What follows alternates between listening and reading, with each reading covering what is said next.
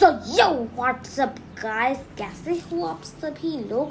Welcome back to the new podcast audio तो आज हम सुनेंगे एक कहानी जिसका नाम है संगठन की शक्ति। इससे पहले कि मैं आपको कहानी सुनाऊं, मैं आपको ये बात बता देता हूँ कि संगठन की शक्ति कुछ भी कर सकती है। कुछ भी कर सकते हैं। चाहे ये परेशानी कितनी भी बड़ी क्यों ना हो, और काम आसान भी हो जाता है उस संगठन में काम करने वालों का। क्योंकि आधा काम एक, वो एक दूसरे में बांट भी सकते थे इसी की वजह से उनका काम आसान भी हो जाता है और वो बड़ी से बड़ी परेशानियों का भी हल निकाल सकते हैं। क्यों क्या आपको इस बात पर, मेरी इस बात पर विश्वास होता है? क्या आपको मेरी बात पर विश्वास अगर हो भी रहा है, या फिर संगठन चाहे भले ही किस की भी हो, वो कुछ भी कर सकती है। और संगठन जितनी बड़ी होती है, वो उतनी ही ताकतवर होती है। भले ही वो संगठन में काम करने वालों की की ताकत कितनी भी कम क्यों ना हो, या फिर वो कितने भी छोटे क्यों ना हो, संगठन की शक्ति कुछ भी कर सकती है। गाइस क्या आप मेरी बात पर कुछ ठीक से नहीं समझे? कि कोई कितना भी छोटा हो, वो कुछ नहीं कर सकता। अगर आप नहीं समझे तो फिर मैं आपको कि आज की कहानी इसी के ऊपर बनाया, बनाने जा रहा हूँ। तो फिर कहानी को शुरू करते हैं। तो फिर तो फिर एक बार की बात है एक जंगल होता था। उसमें सारे जानवर खुशी खुशी से रहते थे। लेकिन एक बार की बात है, वहाँ पर एक अजगर रहने आ गया। वो अजगर बहुत ही क्रूर था। जैसे ही वो अपने बिल से निकलते, सारे जानवर अपने घर में छुप जाते हैं। एक बार की बात है कि एक हिरनी होती है। वो शाम के टाइम, शाम के समय खाना ढूँढने निकली होती है है। तो फिर वो अपने नवजात शिशु को होता है उसका तो फिर वो उसे पत्तों के पीछे पत्तों की झाड़ियों के पीछे छुपा देती है। जब वो भोजन ढूँढने चली जाती है जब वो भोजन लेकर हम्म,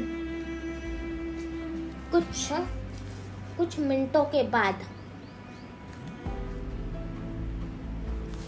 जब जब हिरनी भोजन लेकर आ जाती है, तभी तभी वो दूर से देखती है कि सांप ने भूख के अजगर, मेरा मत सॉरी मेरा मतलब अजगर था, अजगर भूख के मारे इतना ज़्यादा गुस्से में आ चुका था कि उसने बहुत ज़ोर से फूक मार दी। इतनी ज़ोर से फूक मारी कि कई झाड़ियाँ उखड़ गई। जिसमें से एक झाड़ी, वो, वह झाड़ी थी जो कि जिसके पीछे उसका नवजात शिशु छुपा था। दोस्तों, लेकिन वह जो बच्चा होता है, वो इतना ज़्यादा डर चुका होता है उसे देख कर कि कि उसकी चीख तक निकल, ना निकल पाती है और वो तुरंत उसे निगलना शुरू कर देता है सांप। मतलब अजगर, उसे निगलना शुरू कर देता है। हिरनी अपने आँखों में आँसू भर के उसे दे, देखती है। लेकिन हिरनी अब कर भी क्या सकती है? उसके इतना बड़ा बहुत बड़ा शौक लगता है कि वो उसे बदला लेने की ठान लेती है। वो अपने उसका दोस्त एक नेवला होता है। वो उससे कुछ मदद मांगने की सोचती है। वो उसके पास जाती है। नेवला बोलता है कि वो एक अजगर है कोई छोटा मोटा सांप नहीं मैं कुछ नहीं कर सकता। खैर फिर भी मेरी बहन की सहेली एक चीटियों की रानी है। वो उससे, उसकी पूरी सेना शायद हमारी कुछ मदद कर सकती है। उसी सेना से बात करते हैं अब चीटी की। तो चीटी की सेना बोल, असल में ऐसा होता है ना, उस नद उस जंगल में, कि उस जंगल में से एक नदी होकर जाती है। क्योंकि वो नदी होकर जाती है जंगल में से तो क्या होता है कि उस जंगल के किनारे ढेर सारे नुकीले पत्थर होते हैं। नदी के किनारे तो फिर चीटी कहती कि उसी इलाके पर तुम्हें ले जाना है है अज, अजगर को और आगे और उसे तब उसे काफ़ी उस इलाके के अंत होने तक तुम्हें ले जाना है है। आगे का काम मेरी सेना पर छोड़ देना। अगले दिन सुबह की पहली किरण होने के साथ नेवला जो होता है वो अपनी जान को जान जान को जोखिम में डालने को तैयार होता है, क्योंकि उसकी उसे हिरनी की दुख भरी कहानी बहुत उससे उससे बहुत उदास हो जाता है। तो फिर वह अपनी जान को जोखिम में डालकर अजगर के बिल में जाता है। अजगर की बेजती करता है और अजगर को इतना ज़्यादा गुस्सा आ जाता है कि वो कि वो भा, उसके पीछे आने लग जाता है और वो सीधा नदी के किनारे वाले नुकीले पत्थरों वाले इलाके की तरफ़ भागता है। जब जगह जब जब अजगर जो होता है, वो वो थक कर, आराम करने के लिए रुकता है, तभी नेवला उसकी बहुत बेइज्जती करना शुरू कर देता है। है। और फिर क्या होता है कि जब वो आगे जाता है, ऐसे करते करते वो नुकीले पत्थरों वाला इलाका भी आ जाता है। अजगर जो होता है वो उस पर भी रेंग कर चलना शुरू कर दे रेंगने लग जाता है। कई कई, और अब ये बात है लगभग आधे घंटे बाद की। जब वो भागते जाता है उस नुकीले पत्थरों वाले इलाके पर, तब अब तक उसका शरीर इतना छिल चुक छिल जाता है बिल्कुल। और लगभग अभी तो धीरे दो कई बूंद धीरे धीरे खून भी टपकना शुरू हो जाता है। इतना छिल चुका होता है। फिर क्या होता है कि फिर क्या होता है दोस्तों कि चीटियों की सेना हमला कर देती है उस सांप पर। तभी नेवला रुक जाता है, है। जब चीटियों की सेना उस पर हमला करती है तो वो जहाँ पर जहाँ जहाँ पर खून है वो जहाँ पर जहाँ पर खून निकल रहा है उस, उसी जगह पर काटना शुरू कर देती है अजगर को जिससे अजगर तड़प उठता है। तड़प उठता है जिसकी क्योंकि उसे बहुत ज़्यादा बहुत ज़्यादा दर्द होना शुरू हो जाता है। कई थोड़ी देर के बाद वो कुछ ज़्यादा ही मांस खींच चुक काट चुकी होती हैं। और थोड़ी देर के बाद पूरा अजगर का सारा मांस वो निकाल देती है। काफ़ी देर के बाद, जिसकी वजह से उस क्रूर अजगर का अंत हो जाता है। इसका मतलब वो मर जाता है। और इस कहानी का मतलब ये है कि हम संगठन की शक्ति ये शक्ति कुछ भी कर सकती है।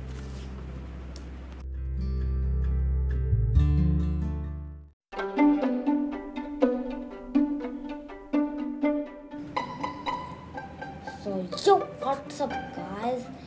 कैसे हो आप सभी लोग। Welcome back to our channel and a new podcast audio तो फिर आज हम सुनेंगे एल्बर्ट आइंस्टाइन नाम के एक बहुत ही महान वैज्ञानिक की कहानी। तो बिना समय की बर्बादी किए हुए शुरू करते हैं। अल्बर्ट आइंस्टाइन वो अल्बर्ट आइंस्टाइन का जन्म हुआ था मार्च चौदह में सन अठारह सौ उनासी में उल्म के शहर में, जो कि जर्मनी में था। वैसे तो उस, वो बोलना नहीं सीखा सीखा था तीन साल तक। तो उसके पिता ने कहा था, उसके कहा था, पिता ने कि कि ये जल्दी नहीं बोलना सीख रहा है। ऐसा उसकी माँ ने कहा उसके बाद कि कुछ बच्चे जो हैं वो धीरे सीखते हैं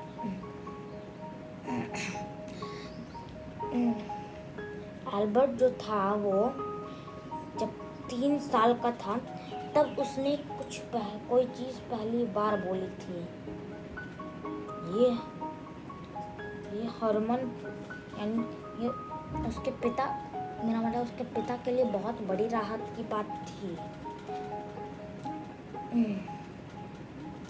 जब वो है, जब अल्बर्ट आइंस्टाइन छः साल का था, तब वो एलिमेंट्री एलिमेंटरी स्कूल में गया। उस एक बार की बात है कि उसके अध्यापक ने कहा कि तीन गुना दो होता है छः और तीन गुना तीन होता है नौ। तो क्या होता है कि अल्बर्ट आइंस्टाइन जवाब नहीं देता। जवाब नहीं, मेरा मतलब वो उसके आगे कुछ नहीं बोल रहा होता अपने अध्यापक के आगे। जिसकी वजह से उसे, उसके अध्यापक बाहर खड़ा कर देते हैं। फिर वो बाहर खड़े होकर ये सोच रहा था कि मुझे हमेशा यही गलती क्यों हो जाती है? क्या होता है। अब क्या होता है कि वो जब घर आता है, एक, नहीं, वो एक बार पिकनिक जाता है, ठीक है? तो फिर वो बिल्कुल आराम से एक पेड़ के किनारे आराम से बैठा हुआ होता है। वो कभी भी उधर से नहीं मतलब कभी नहीं मेरा मतलब उस पेड़ से हिलता नहीं है। और उस एक एक आदमी उसके देखकर उसके माँ बाप से कह रहा था कि देखो कैसे बाकी के बच्चे जो हैं वो खेल कूद कर रहे हैं एक दूसरे को परेशान कर रहे हैं। हैं। फिर उसकी माँ कहती हैं एल्बर्ट आइंस्टाइन की कि, कि एल, आप एल्बर्ट आइंस्टाइन मेरे बेटे को नहीं जानते। अब क्या होता है कि एल्बर्ट जो है वो गान, गाना बजाना में ही अब उसका ध्यान रखता है है। तो फिर क्या होता है कि वो वायलिन बजाना उसे बहुत अच्छा लगता है। वो म्यूज़िक वो गाने म्यूज़िक की क्लासेस भी अब शुरू कर चुका होता है। ठीक है? तो फिर एक दिन उसे क्लास नहीं करना होता है। ठीक है? वो क्या करते हैं उसके टीचर, अध्यापक म्यूज़िक क्लास के अध्यापक उसे बार बार एक ही चीज़ को सिखाते हैं, इसलिए एल्बर्ट का ध्यान उधर से हट जाता है। ठीक है? तो फिर क्या होता है कि एक दिन एल्बर्ट सो रहा होता है, तब उसके माँ माँ बाप को एक ऐसा चीज़ पता चलता है कि उसका ध्या, उसका ध्यान किसमें सबसे ज़्यादा लग सकता है। ठीक है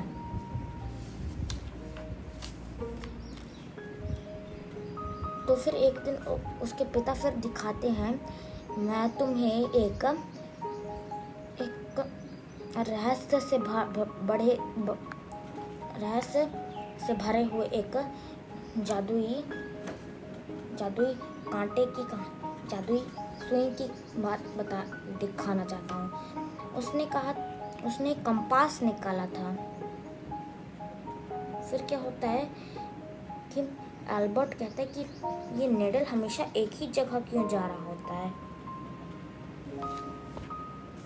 ठीक है? तो फिर क्या होता है कि वो कहता है तो उसके पिता बोलते हैं कि तुम्हें अभी तक नहीं पता चला ये बात क्या?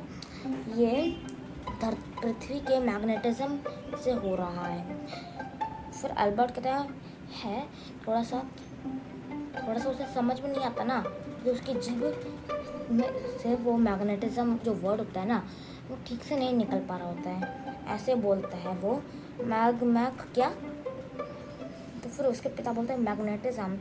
ये बस ये बस एक ऐसी ता ऐसा बल होता है जो हमें दिखाई नहीं देता और वो भी ऐसे ऐसे नाम के साथ। ठीक है तो फिर एल्बर्ट पूछता है कि पिताजी पिताजी ये इस स्विंग का काम क्या होता है? तो फिर वो कहता है कि तुम तो जैकब से पूछ लो। अब जा, जानते हैं आप आप लोगों को पता है क्या क्या ये बात? कि अल्बर्ट आइंस्टाइन के जो पिता होते हैं, उसका वो छोटा भाई होता है एल्बर्ट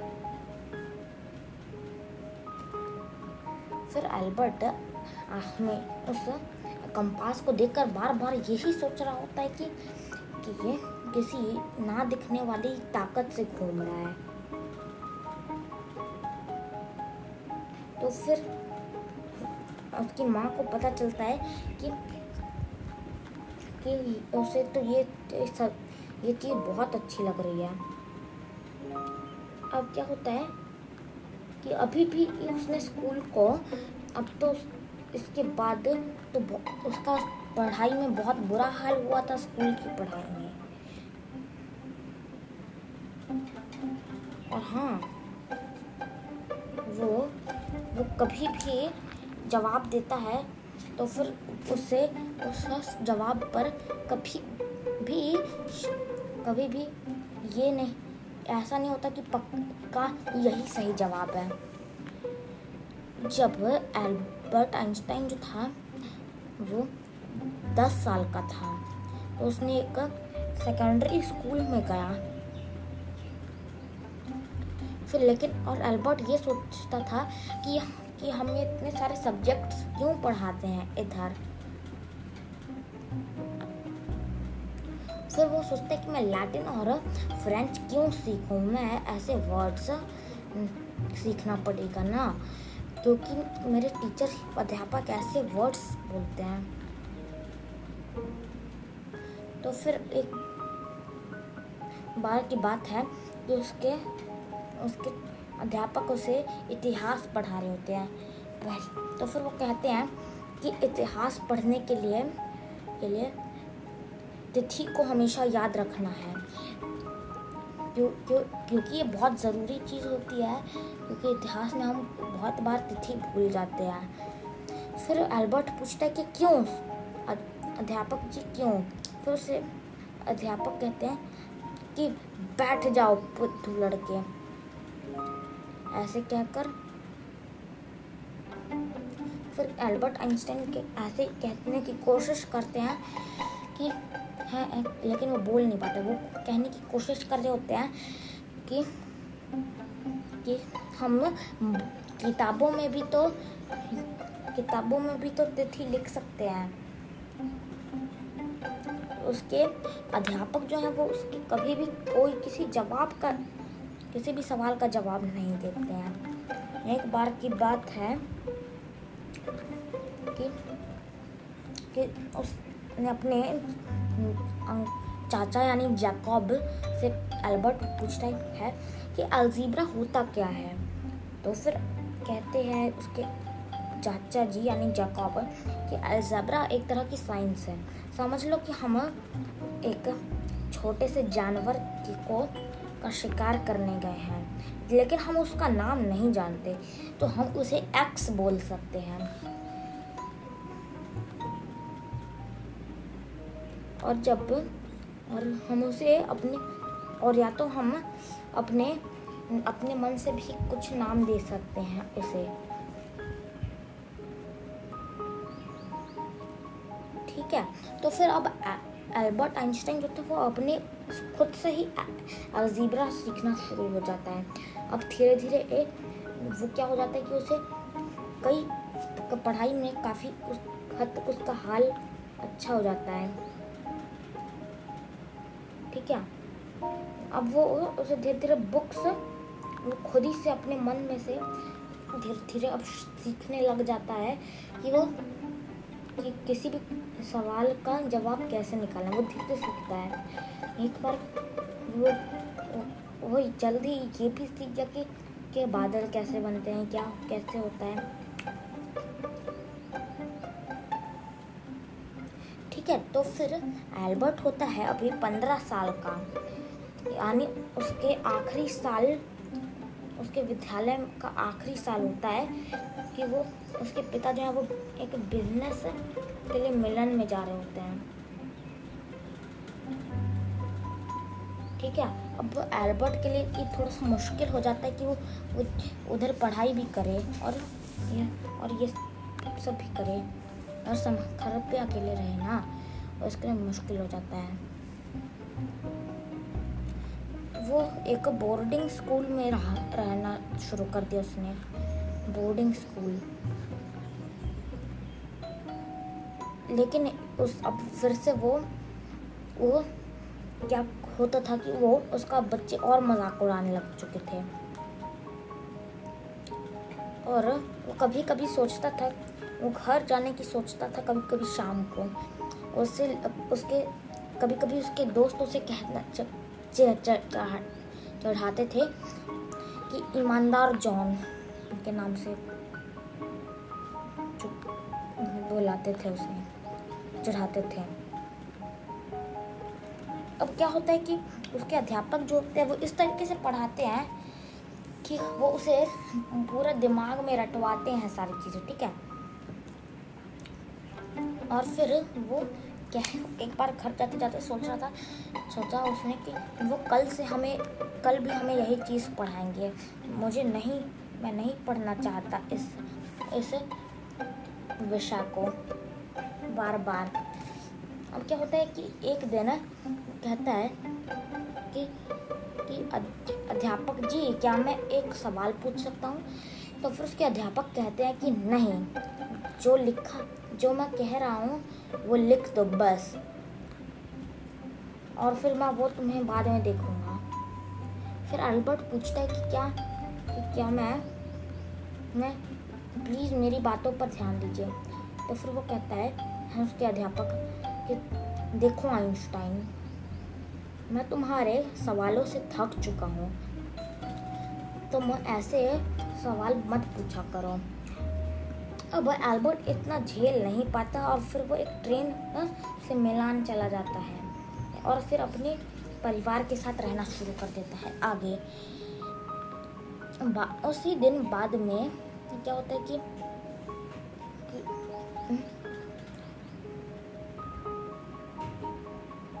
कि अब मेरे तो मेरी हालत बहुत बे, बेकार हो चुकी थी। कई महीने उसके पिताजी बोलते हैं, हम काम करने में, नौकरी में। ठीक है तो एक दिन वो एक बार सोचता है कि मैं अब अपने विद्यालय में सेकेंडरी स्कूल कभी नहीं जाऊँगा। वो बिल्कुल एक क्या, एक जेल की तरह है। एक दिन वो अपनी माँ के साथ एक चर्च में जाता है। तो फिर वो कह, पूछता अपनी माँ से कि लास्ट सपर की पेंटिंग जो है, वो वो अभी भी अच्छी, सुंदर लग रही है, लेकिन उसके इतने अच्छे रंग जो हैं वो उतर रहे हैं। फिर उसकी माँ कहती है कि ये इसलिए है क्योंकि ये चार हज़ार साल चार हज़ार नहीं, चार सौ साल पुरानी है। तो फिर कहता है एल्बर्ट आइंस्टाइन कि कि नहीं, कुछ पेंटिंग्स ऐसी हैं जो इससे भी ज़्यादा पुरानी हैं, फिर भी वो बहुत अच्छी हैं। ठीक है तो फिर अब क्या होता है कि जब उसके हॉलीडे ख़त्म हो जाते हैं तो हॉलीडे के लिए ही के बाद ही मिलन जाता है ना? ठीक है? अब क्या होता है कि एक बार उसका एक उसके कमरे में आते हैं एक डॉक्टर हैरजॉग फिर वो कहता है है डॉक्टर हैरजॉग वो कि तुम स्कूल जाने के लिए तैयार नहीं हो। ये नतीजे तो तुम्हें यही दिखा दें फिर अल्बर्ट आइंस्टाइन सोचते, ओहो, ऐसा मुझे नहीं करना चाहिए था। और फिर वो कहता है कि कि मैं माफ़ी चाहता हूँ कि मेरे मेरे मेरे नतीजे बे बुरे आए हैं। लेकिन आपके लेकिन आपके लेकिन आपके इंतज़ार के लिए आपका शुक्रिया। फिर क्या होता है कि डॉक्टर के, डॉक्टर हैजॉक सोचते हैं मन में कि इस लड़के में कुछ तो कुछ तो बात है। फिर उसे कहते हैं कि तुम्हें फिज़िक्स और मैथमेटिक्स सीखनी चाहिए। और हाँ तुम्हें वो सब्जेक्ट पढ़ने वो है, विषय पढ़ने चाहिए। जिस विषय में तुम कमज़ोर हो। फिर वो सोचता है कि क्या मैं, मुझे जाना चाहिए वापस जिमनेजियम में, यानी सेकेंडरी स्कूल में? नहीं, कभी भी नहीं। ऐसा फिर वो सोचता है। फिर वो सोचते कि नहीं, मेरे माँ बाप जो है वो उन्हें अच्छा नहीं लगेगा। ठीक है? वहाँ पर उसे अच्छी पढ़ाई मिली थी। वो जानते हैं क्या करते थे। वो उसे कुछ, कोई भी चीज़ रटवाते नहीं थे।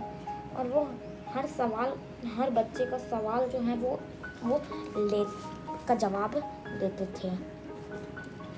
अब क्या होता है कि वो फिज़िक्स और, में और समय बिताना शुरू कर देता है एल्बर्ट आइंस्टाइन। ठीक है? अब क्या होता है, एक दिन कि वो एग्ज़ामिनेशन से बहुत परेशान होता है। फिर वो सोचता है कि इस, किस, कि इससे अच्छा कि मुझे, मेरा, मुझे कोई मार डाले। लेकिन फिर उस एक आदमी आता है। क्या होता है कि कोई आकर उसे मना करता है ऐसा करने से।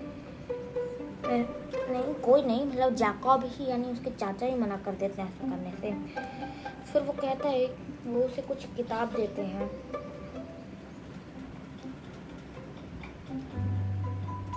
ठीक है तो फिर क्या होता है कि उसके अंदर एक वो कुछ कुछ किताब दे देते हैं, जिसके अंदर वो सारी जानकारियाँ होती हैं उन सब के बारे में, जिस जिस, उन लेक्चर्स के बारे में, कि कि क्या होता है कि किस टाइप से होता है ना, कि उसमें नोट्स होते हैं जो कि बता, जिसमें लिखा हुआ होता है कि कौन कौन से लेक्चर्स उसने मिस किए हैं। अब क्या होता है कि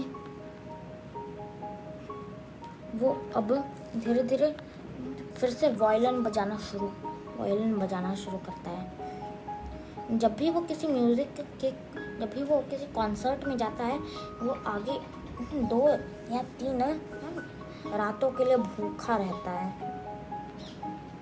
अब क्या होता है कि कि मिलेवा से वो दोस्ती कर लेता है। अब अब वो सोचते हैं कि वो शादी कर लें। उसके चाचा कहते हैं कि ये अच्छी बात है। ठीक है?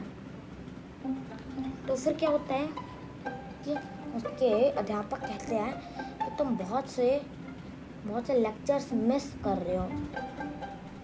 मेरे बहुत से लेक्चर्स मिस कर चुके हो। अब क्या होता है? तो सोचता है कि मुझे अब एक नौकरी करनी चाहिए, नहीं तो ये बहुत मुश्किल हो जाएगा। नहीं तो ये बहुत मुश्किल हो जाएगा। ठीक है? फिर आइंस्टाइन अब फिजिक्स में और भी बहुत अच्छा हो चुका होता है। अब अनेक, अब वो सोचता है, लेकिन वो नहीं कर पाता जॉब भले ही वो फिजिक्स में बहुत अच्छा हो चुका है, फिर भी। फिर वो सोचता है कि क्या कि वो, उसे एक्सपीरियंस ही नहीं होता। वो कभी कभी तो ऐसा हो जाता है ना, वो उसे जॉब के लिए सोचता है कि बहुत मुश्किल जॉब है जॉब किसी नौकरी को शुरू करना। फिर वो सोचता है एल्बर्ट आइंस्टाइन कि क्या कि क्या ये, इसका कारण यह है कि मैं एक जविश हूँ। तो फिर क्या होता है कि ऐसी कोई बात नहीं लग, होती है। हम्म। कभी कभी तो वो एक एक बार ट्रेन में जाने के लिए सोचता हाँ। ठीक है? उसे थोड़े से ट्रेन में जाने की सोचता है एक बार।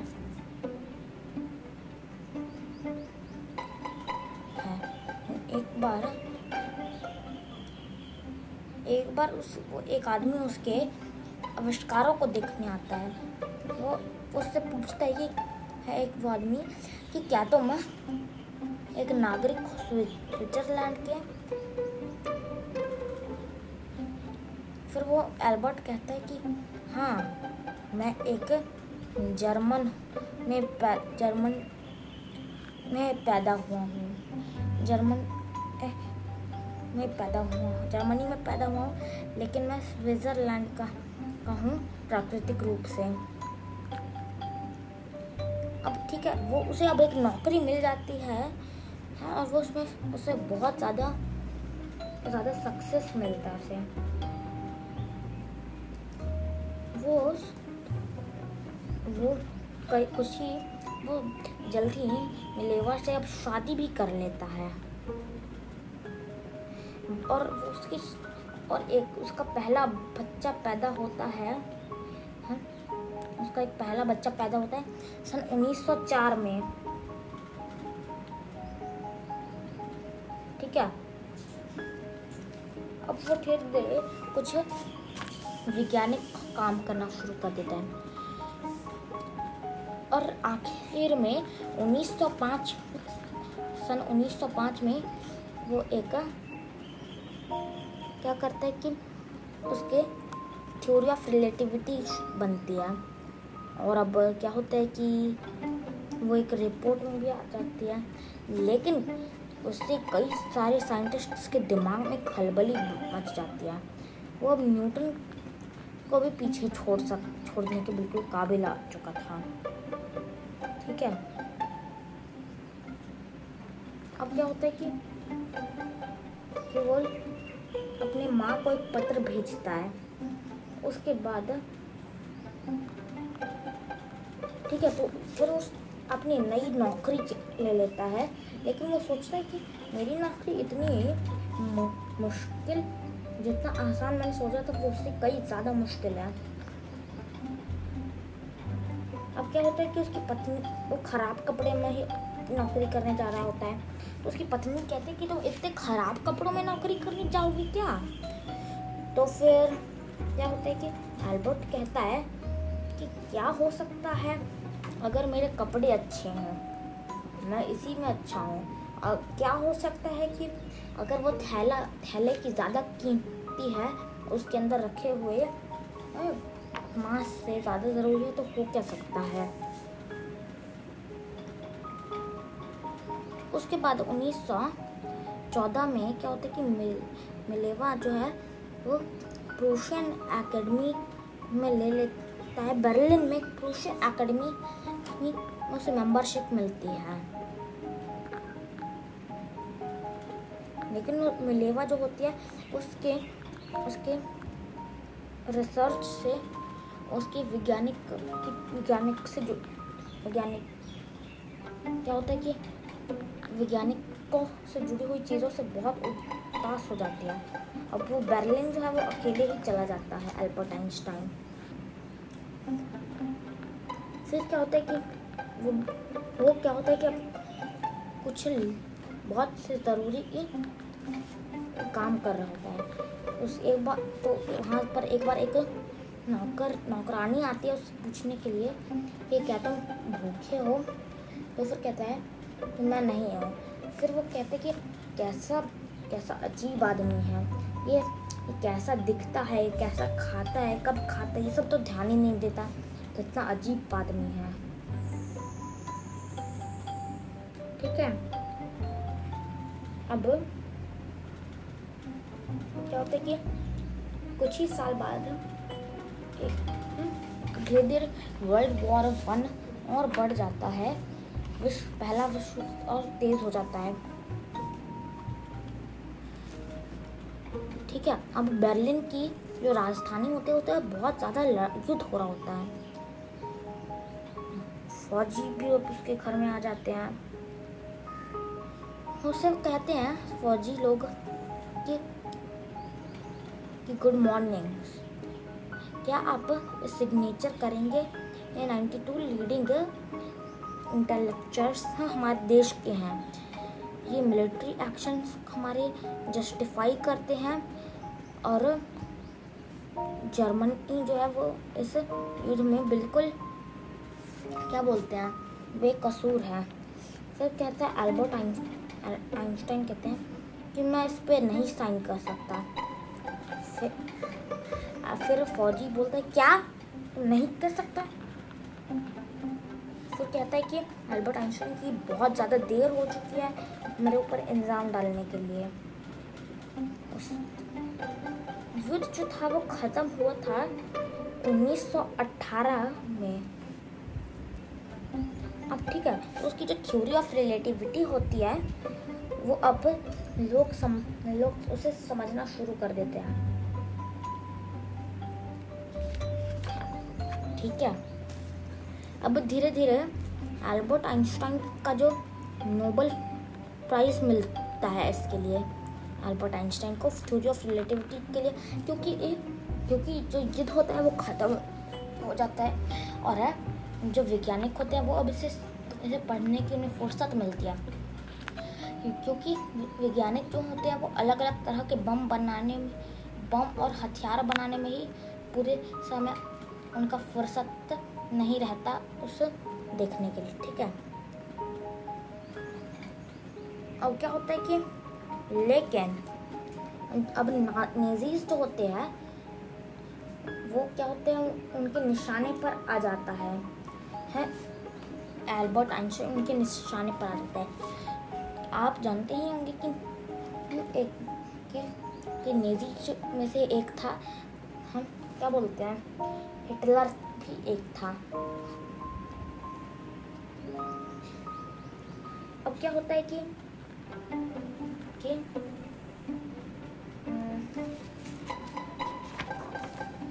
कि अगस्त अगस्त छः को अमेरिका जो है, अगस्त छः सन 1945 में अमेरिका जो है वो एक एक बम गिरा देता है। पहला एटम एटॉमिक बॉम्ब जो कि हमारे इतिहास में बहुत बड़ी चीज़ है, वो भी जापान की हिरोशिमा नाम, नामक एक ज़िला में। एल्बर्ट आइंस्टाइन को बहुत बड़ा शौक लगता है। और कभी सोचते भी नहीं हैं कि कोई देश जो है, वो ऐसा सा परमाणु हथियार इस्तेमाल कर सकता है। अब वो धीरे धीरे बच्चों को पढ़ाना शुरू कर देता है एल्बर्ट आइंस्टाइन लेकिन इतने महान साइंटिस्ट की मौत हो जाती है है? सिक्सटी सेवेंटी सिक्स की उम्र में अप्रैल 18 सन 1955 में उनकी मौत हो जाती है, जिसकी वजह से पूरी दुनिया उदास रह हो जाती है।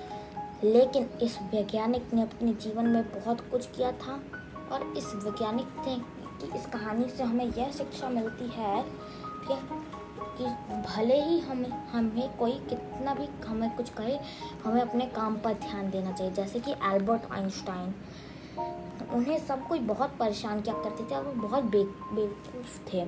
फिर अभी उन्होंने हार नहीं मानी और अपनी थ्योरी ऑफ़ रिलेटिविटी से तो पूरी दुनिया चौंक गई थी। न्यूटन ने तो ऐसा भी ये सोच सोच रहे थे थ्योरी ऑफ़ रिलेटिविटी पढ़ने के बाद कि एल्बर्ट आइंस्टाइन को तो मैं बिल्कुल भी नहीं जानता। उन्होंने ये भी, उन्होंने पूरे ब्रह्मांड की सबसे तेज़ चलने वाली, भागने वाली चीज़ का भी नाम बताया, जिसका नाम था प्रकाश। आशा करता हूँ आपको ये कहानी अच्छी लगी होगी। तो फिर अभी के लिए बाय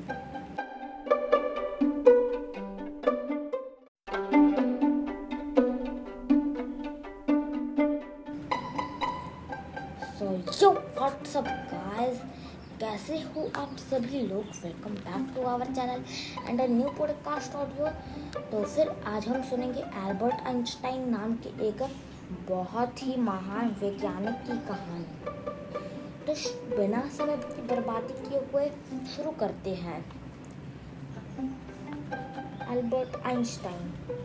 वो एल्बर्ट आइंस्टाइन का जन्म हुआ था मार्च चौदह में सन अठारह सौ उनासी में। उल्म के शहर में, जो कि जर्मनी में था। वैसे तो उस वो बोलना नहीं सीखा सीखा था तीन साल तक। उसके पिता ने कहा था, उसके कहा था पिता ने कि कि ये जल्दी नहीं बोलना सीख रहा है। ऐसा उसकी माँ ने कहा उसके बाद कि कुछ बच्चे जो हैं, वो धीरे सीखते हैं।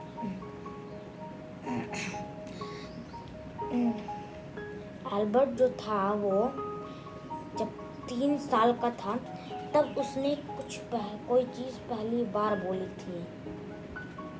ये ये हॉर्मोन यानी ये उसके पिता मेरा मतलब उसके पिता के लिए बहुत बड़ी राहत की बात थी। हम्म। जब वो है जब एल्बर्ट आइंस्टाइन छः साल का था तब वो एलिमेंट्री एलिमेंटरी स्कूल में गया। उस एक बार की बात है कि उसके अध्यापक ने कहा कि तीन गुना दो होता है छः और तीन गुना तीन होता है नौ। तो क्या होता है कि एल्बर्ट आइंस्टाइन जवाब नहीं देता। तो जवाब नहीं, मेरा मतलब उसके आगे कुछ नहीं बोल रहा होता अपने अध्यापक के आगे। जिसकी वजह से उसे, उसके अध्यापक बाहर खड़ा कर देते हैं। फिर वो बाहर खड़े होकर ये सोच रहा था कि मुझे हमेशा यही गलती क्यों हो जाती है? क्या होता है? अब क्या होता है कि वो जब घर आता है, एक, नहीं, वो एक बार पिकनिक जाता है ठीक है? तो फिर वो बिल्कुल आराम से एक पेड़ के किनारे आराम से बैठा हुआ होता है। वो कभी भी उधर से नहीं मतलब कभी नहीं मेरा मतलब उस पेड़ से हिलता नहीं है।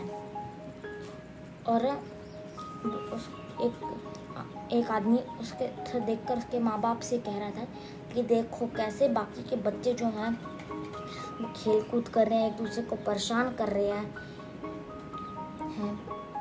फिर उसकी माँ कहती हैं एल्बर्ट आइंस्टाइन की कि, कि एल, आप एल्बर्ट आइंस्टाइन मेरे बेटे को नहीं जानते अब क्या होता है कि एल्बर्ट जो है वो गान गाना बजाना में ही अब उसका ध्यान रखता है है।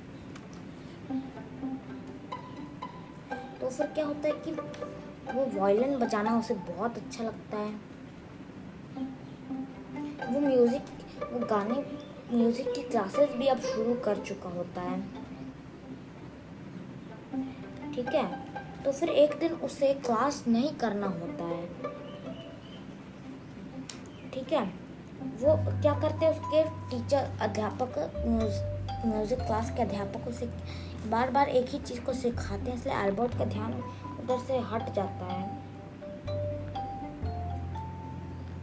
ठीक है? तो फिर क्या होता है कि एक दिन एल्बर्ट सो रहा होता है, तब उसके माँ माँ बाप को एक ऐसा चीज़ पता चलता है कि उसका उसका ध्यान किसमें सबसे ज़्यादा लग सकता है। ठीक है?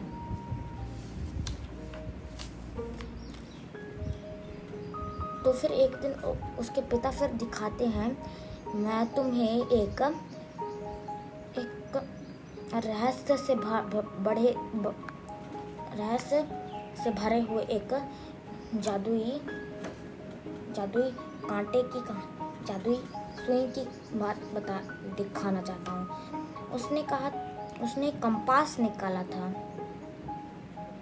फिर क्या होता है कि एल्बर्ट कहता है कि ये नेडल हमेशा एक ही जगह क्यों जा रहा होता है?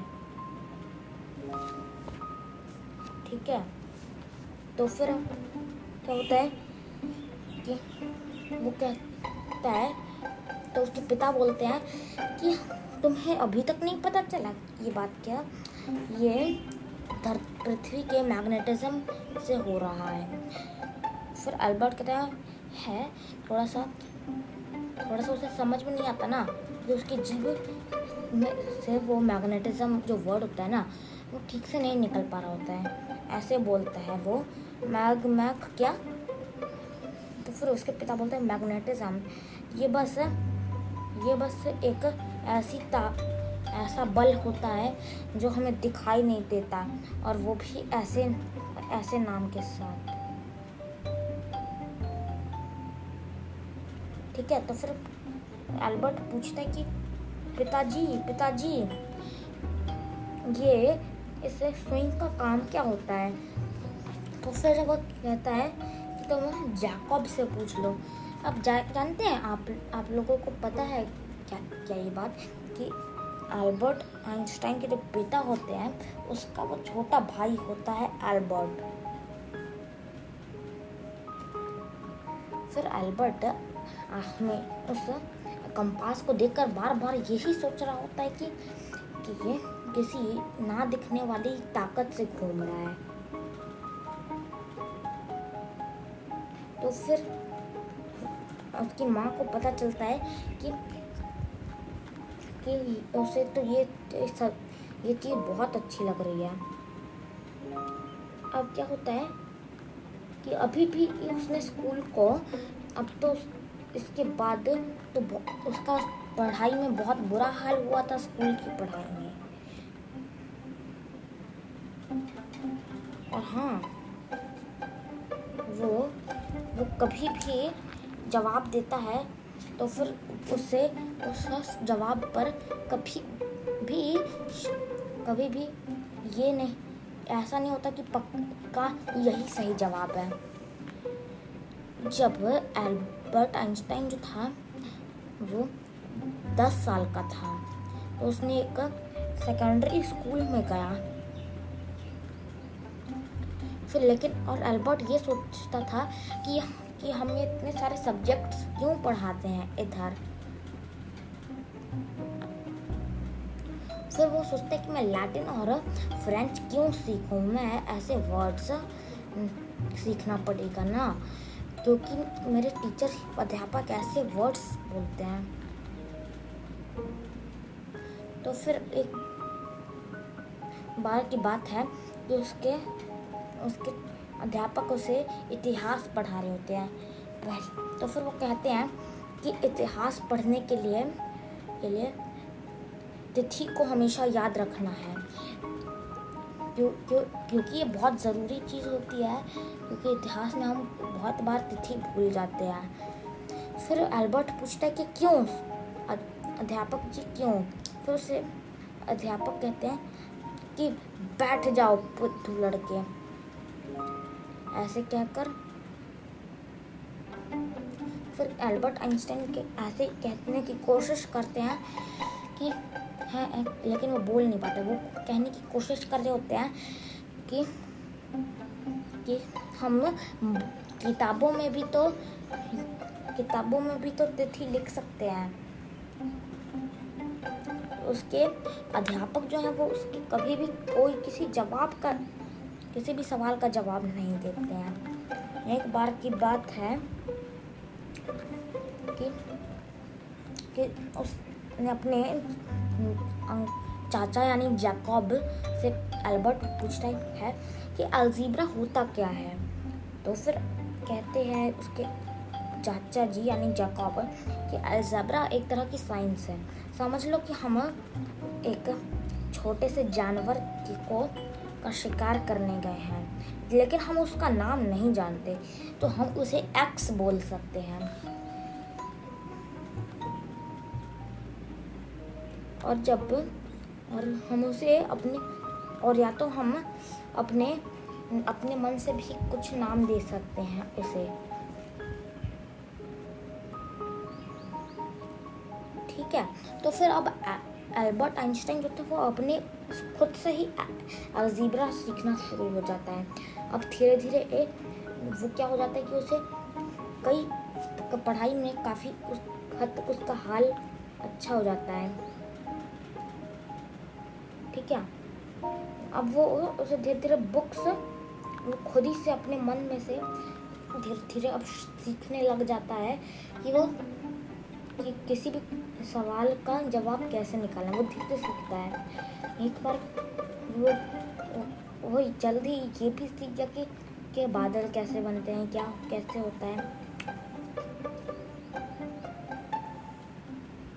ठीक है तो फिर एल्बर्ट होता है अभी पंद्रह साल का। यानी उसके आखिरी साल उसके विद्यालय का आखिरी साल होता है कि वो उसके पिता जो है वो एक बिज़नेस के लिए मिलन में जा रहे होते हैं। ठीक है? अब एल्बर्ट के लिए ये थोड़ा सा मुश्किल हो जाता है कि वो, उधर पढ़ाई भी करे और ये और ये सब भी करे और सम घर पे अकेले रहे ना और इसके लिए मुश्किल हो जाता है। वो एक बोर्डिंग स्कूल में रह, रहना शुरू कर दिया उसने बोर्डिंग स्कूल लेकिन उस अब फिर से वो वो क्या होता था कि वो उसका बच्चे और मज़ाक उड़ाने लग चुके थे। और वो कभी कभी सोचता था वो घर जाने की सोचता था कभी कभी शाम को। उससे उसके कभी कभी उसके दोस्त उसे कहना चढ़ाते थे कि ईमानदार जॉन उनके नाम से बुलाते थे उसे, चढ़ाते थे। अब क्या होता है कि उसके अध्यापक जो होते हैं, वो इस तरीके से पढ़ाते हैं कि वो उसे पूरा दिमाग में रटवाते हैं सारी चीज़ें, ठीक है? और फिर वो क्या है? एक बार घर जाते जाते सोच रहा था, सोचा उसने कि वो कल से हमें, कल भी हमें यही चीज़ पढ़ाएँगे। मुझे नहीं, मैं नहीं पढ़ना चाहता इस इस विषय को। बार बार अब क्या होता है कि एक दिन कहता है कि कि अध्यापक जी, क्या मैं एक सवाल पूछ सकता हूँ? तो फिर उसके अध्यापक कहते हैं कि नहीं, जो लिखा जो मैं कह रहा हूँ, वो लिख दो बस। और फिर मैं वो तुम्हें बाद में देखूँगा। फिर अल्बर्ट पूछता है कि क्या कि क्या मैं मैं प्लीज़ मेरी बातों पर ध्यान दीजिए। तो फिर वो कहता है हम उसके अध्यापक, कि देखो आइंस्टाइन, मैं तुम्हारे सवालों से थक चुका हूँ। तुम ऐसे सवाल मत पूछा करो। अब एल्बर्ट इतना झेल नहीं पाता और फिर वो एक ट्रेन से मिलान चला जाता है और फिर अपने परिवार के साथ रहना शुरू कर देता है आगे। उसी दिन बाद में क्या होता है कि,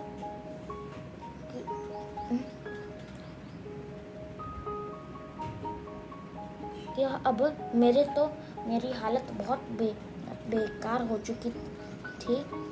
कई महीने उसके पिताजी बोलते हैं।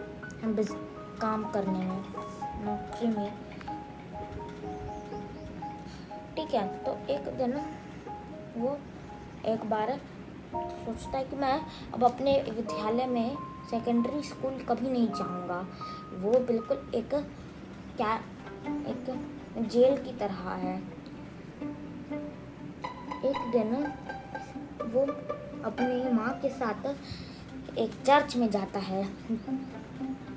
तो फिर वो कह पूछता अपनी माँ से कि लास्ट सपर की पेंटिंग जो है, वो वो अभी भी अच्छी, सुंदर लग रही है, लेकिन उसके इतने अच्छे रंग जो हैं वो उतर रहे हैं।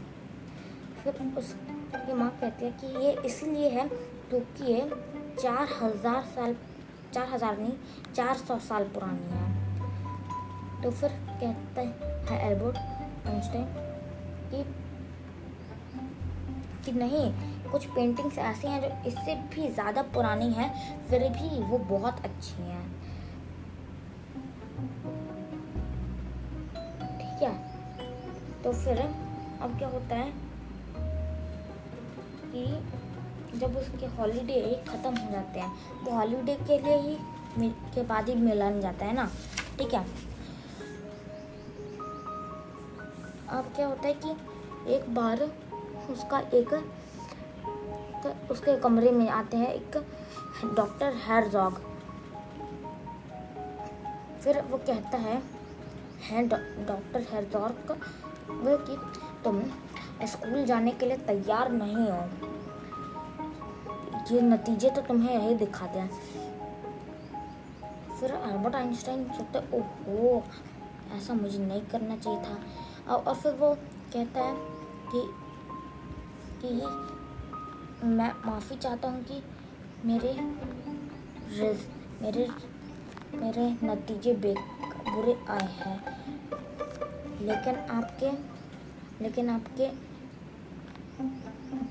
लेकिन आपके इंतज़ार के लिए आपका शुक्रिया। फिर क्या होता है कि डॉक्टर के, डॉक्टर हैजॉक सोचते हैं मन में कि इस लड़के में कुछ तो कुछ तो बात है। फिर उसे कहते हैं कि तुम्हें फिजिक्स और मैथमेटिक्स सीखनी चाहिए। और हाँ तुम्हें वो सब्जेक्ट से पढ़ने वो है विषय पढ़ने चाहिए, जिस विषय में तुम कमज़ोर हो। फिर वो सोचता है कि क्या मैं, मुझे जाना चाहिए वापस जिमनेजियम में, यानी सेकेंडरी स्कूल में? नहीं, कभी भी नहीं। ऐसा फिर वो सोचता है। फिर वो सोचते है कि नहीं, मेरे माँ बाप जो है वो उन्हें अच्छा नहीं लगेगा। ठीक है? वहाँ पर उसे अच्छी पढ़ाई मिली थी। वो जानते हैं क्या करते थे। वो उसे कुछ, कोई भी चीज़ रटवाते नहीं थे। और वो हर सवाल, हर बच्चे का सवाल जो है वो वो ले, का जवाब देते थे। अब क्या होता है कि वो फिज़िक्स और में और समय बिताना शुरू कर देता है, एल्बर्ट आइंस्टाइन। ठीक है? अब क्या होता है एक दिन कि वो एग्ज़ामिनेशन से बहुत परेशान होता है। फिर वो सोचता है कि इस किस कि इससे अच्छा कि मुझे, मेरा, मुझे कोई मार डाले। लेकिन फिर उस एक आदमी आता है। क्या होता है कि कोई आकर उसे मना करता है ऐसा करने से नहीं, कोई नहीं मतलब जाकॉब ही, यानी उसके चाचा ही मना कर देते हैं ऐसा करने से। फिर वो कहता है, वो उसे कुछ किताब देते हैं।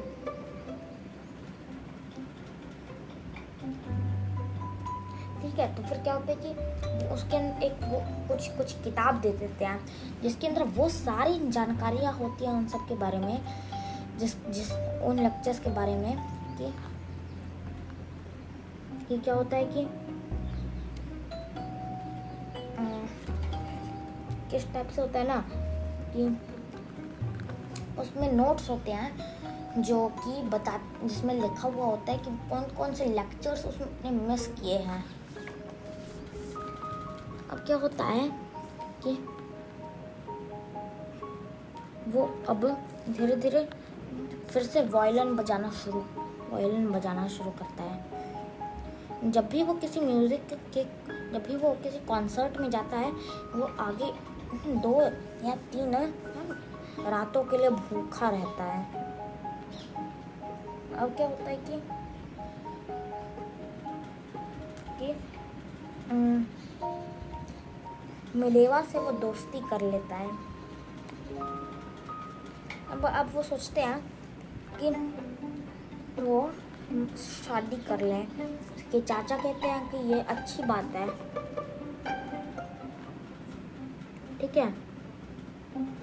तो फिर क्या होता है कि उसके अध्यापक कहते हैं कि तुम बहुत से बहुत से लेक्चर्स मिस कर रहे हो। मेरे बहुत से लेक्चर्स मिस कर चुके हो। अब क्या होता है? तो सोचता है कि मुझे अब एक नौकरी करनी चाहिए, नहीं तो ये बहुत मुश्किल हो जाएगा। नहीं तो ये बहुत मुश्किल हो जाएगा।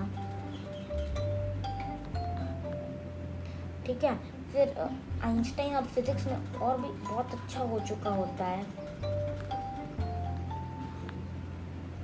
अब अब वो सोचता है, लेकिन वो नहीं कर पाता जॉब भले ही वो फिजिक्स में बहुत अच्छा हो चुका है, फिर भी। तो वो सोचता है कि क्या कि वो, उसे एक्सपीरियंस ही नहीं होता। वो कभी कभी तो ऐसा हो जाता है ना, वो उसे जॉब के लिए सोचता है कि बहुत मुश्किल जॉब है जॉब किसी नौकरी को शुरू करना। फिर वो सोचता है एल्बर्ट आइंस्टाइन कि क्या? कि क्या ये इसका कारण यह है कि मैं एक जविश हूँ? तो फिर क्या होता है कि ऐसी कोई बात नहीं लग होती है। हम्म। कभी कभी तो वो एक एक बार ट्रेन में जाने के लिए सोचता है। हाँ ठीक है, उसे थोड़े से ट्रेन में जाने की सोचता है एक बार।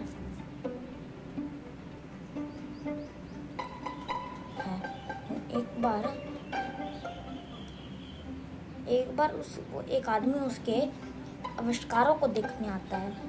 वो उससे पूछता है कि, है एक वो आदमी कि क्या तुम तो एक नागरिक हो स्विट्जरलैंड के? फिर वो एल्बर्ट कहता है कि हाँ मैं एक जर्मन में जर्मन में पैदा हुआ हूँ। जर्मन में पैदा हुआ हूँ, जर्मनी में पैदा हुआ हूँ, लेकिन मैं स्विट्ज़रलैंड का का हूँ प्राकृतिक रूप से। अब ठीक है, वो उसे अब एक नौकरी मिल जाती है हाँ और वो उसमें उसे बहुत ज़्यादा ज़्यादा सक्सेस मिलता है उसे। वो वो कई, कुछ ही, वो जल्दी ही मिलेवा से अब शादी भी कर लेता है। और उसकी और एक उसका पहला बच्चा पैदा होता है हाँ, उसका एक पहला बच्चा पैदा होता है सन 1904 में। ठीक है? अब वो फिर कुछ वैज्ञानिक काम करना शुरू कर देता है। और आखिर में 1905 सन 1905 में वो एक क्या करता है कि उसके थ्योरी ऑफ़ रिलेटिविटी बनती है। और अब क्या होता है कि वो एक रिपोर्ट में भी आ जाती है। लेकिन उससे कई सारे साइंटिस्ट्स के दिमाग में खलबली मच जाती है। वो अब न्यूटन को भी पीछे छोड़ सक, छोड़ने के बिल्कुल काबिल आ चुका था। ठीक है? अब क्या होता है कि केवल अपनी माँ को एक पत्र भेजता है। उसके बाद, ठीक है तो फिर उस अपनी नई नौकरी ले लेता है। लेकिन वो सोचता है कि मेरी नौकरी इतनी मुश्किल, जितना आसान मैंने सोचा था, वो उससे कई ज़्यादा मुश्किल है। अब क्या होता है कि उसकी पत्नी वो ख़राब कपड़े में ही नौकरी करने जा रहा होता है। उसकी पत्नी कहती कि तुम इतने ख़राब कपड़ों में नौकरी करने जाओगी क्या? तो फिर क्या होता है कि एल्बर्ट कहता है कि क्या हो सकता है अगर मेरे कपड़े अच्छे हों? मैं इसी में अच्छा हूँ। क्या हो सकता है कि अगर वो थैला, थैले की ज़्यादा कीमती है, उसके अंदर रखे हुए मांस से ज़्यादा ज़रूरी है तो हो क्या सकता है? उसके बाद 1914 में क्या होता है कि मिल, मिलेवा जो है, वो प्रूशियन एकेडमी में ले लेता है। बर्लिन में प्रूशियन एकेडमी उसे मेंबरशिप मिलती है। लेकिन मिलेवा जो होती है, उसके उसके रिसर्च से, उसकी वैज्ञानिक वैज्ञानिक से जो, वैज्ञानिक, क्या होता है कि वैज्ञानिकों से जुड़ी हुई चीज़ों से बहुत उदास हो जाती है। अब वो बर्लिन जो है वो अकेले ही चला जाता है, अल्बर्ट आइंस्टाइन। फिर क्या होता है कि वो वो क्या होता है कि कुछ बहुत से ज़रूरी काम कर रहा होता है। उस एक बार तो वहाँ पर एक बार एक नौकर, नौकरानी आती है उससे पूछने के लिए कि क्या तुम भूखे हो? तो फिर कहता है कि मैं नहीं हूँ। फिर वो कहते कि कैसा कैसा अजीब आदमी है। ये ये कैसा दिखता है कैसा खाता है, कब खाता है, ये सब तो ध्यान ही नहीं देता। तो इतना अजीब आदमी है। ठीक है। अब क्या होता है कि कुछ ही साल बाद धीरे धीरे वर्ल्ड वॉर वन और बढ़ जाता है। विश्व पहला विश्व और तेज हो जाता है। ठीक है, अब बर्लिन की जो राजधानी होते होते बहुत ज़्यादा युद्ध हो रहा होता है। फौजी भी उसके घर में आ जाते हैं। उससे कहते हैं, फौजी लोग, कि कि गुड मॉर्निंग क्या आप सिग्नेचर करेंगे? ये 92 लीडिंग इंटेलेक्चर्स हमारे देश के हैं। ये मिलिट्री एक्शंस हमारे जस्टिफाई करते हैं और जर्मनी जो है वो इस युद्ध में बिल्कुल, क्या बोलते हैं, बेकसूर है। फिर कहता है एल्बर्ट आइंस्टाइन कहते हैं कि मैं इस पर नहीं साइन कर सकता। फिर फिर फौजी बोलता है, क्या? नहीं कर सकता? फिर कहता है कि एल्बर्ट आइंस्टाइन की बहुत ज़्यादा देर हो चुकी है मेरे ऊपर इल्ज़ाम डालने के लिए। उस युद्ध जो था वो ख़त्म हुआ था 1918 में। अब ठीक है तो उसकी जो थ्योरी ऑफ़ रिलेटिविटी होती है, वो अब लोग सम लोग उसे समझना शुरू कर देते हैं। ठीक है। अब धीरे धीरे एल्बर्ट आइंस्टाइन का जो नोबल प्राइज मिलता है इसके लिए एल्बर्ट आइंस्टाइन को थ्योरी ऑफ़ रिलेटिविटी के लिए, क्योंकि एक क्योंकि जो युद्ध होता है वो ख़त्म हो जाता है और है, जो वैज्ञानिक होते हैं वो अब इसे इसे पढ़ने की उन्हें फुर्सत मिलती है। क्योंकि वैज्ञानिक जो होते हैं वो अलग अलग तरह के बम बनाने में बम और हथियार बनाने में ही पूरे समय उनका फुर्सत नहीं रहता उस देखने के लिए ठीक है? अब क्या होता है कि लेकिन अब नेजीज जो होते हैं वो क्या होते हैं उनके निशाने पर आ जाता है है? एल्बर्ट आइंस्टाइन उनके निशाने पर आ जाता है। आप जानते ही होंगे कि एक कि, कि नेजी में से एक था हम क्या बोलते हैं हिटलर। भी एक था। अब क्या होता है कि कि